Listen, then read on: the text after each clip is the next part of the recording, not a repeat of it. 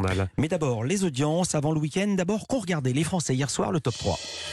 Et c'est TF1 qui est en première position avec Belle Fille, 4,5 millions de téléspectateurs, soit 23,5% du public pour cette comédie avec Alexandra Lamy et Miu Miu. Derrière, on retrouve M6 en forme avec Capital, 2,2 millions de téléspectateurs, soit 12,1% de part d'audience pour le magazine de Julien Courbet qui s'intéressait hier soir à la production alimentaire française avec cette question notre pays produit-il suffisamment pour répondre à nos besoins Enfin, France 3 clôture ce podium avec la série policière Les Enquêtes de Murdoch.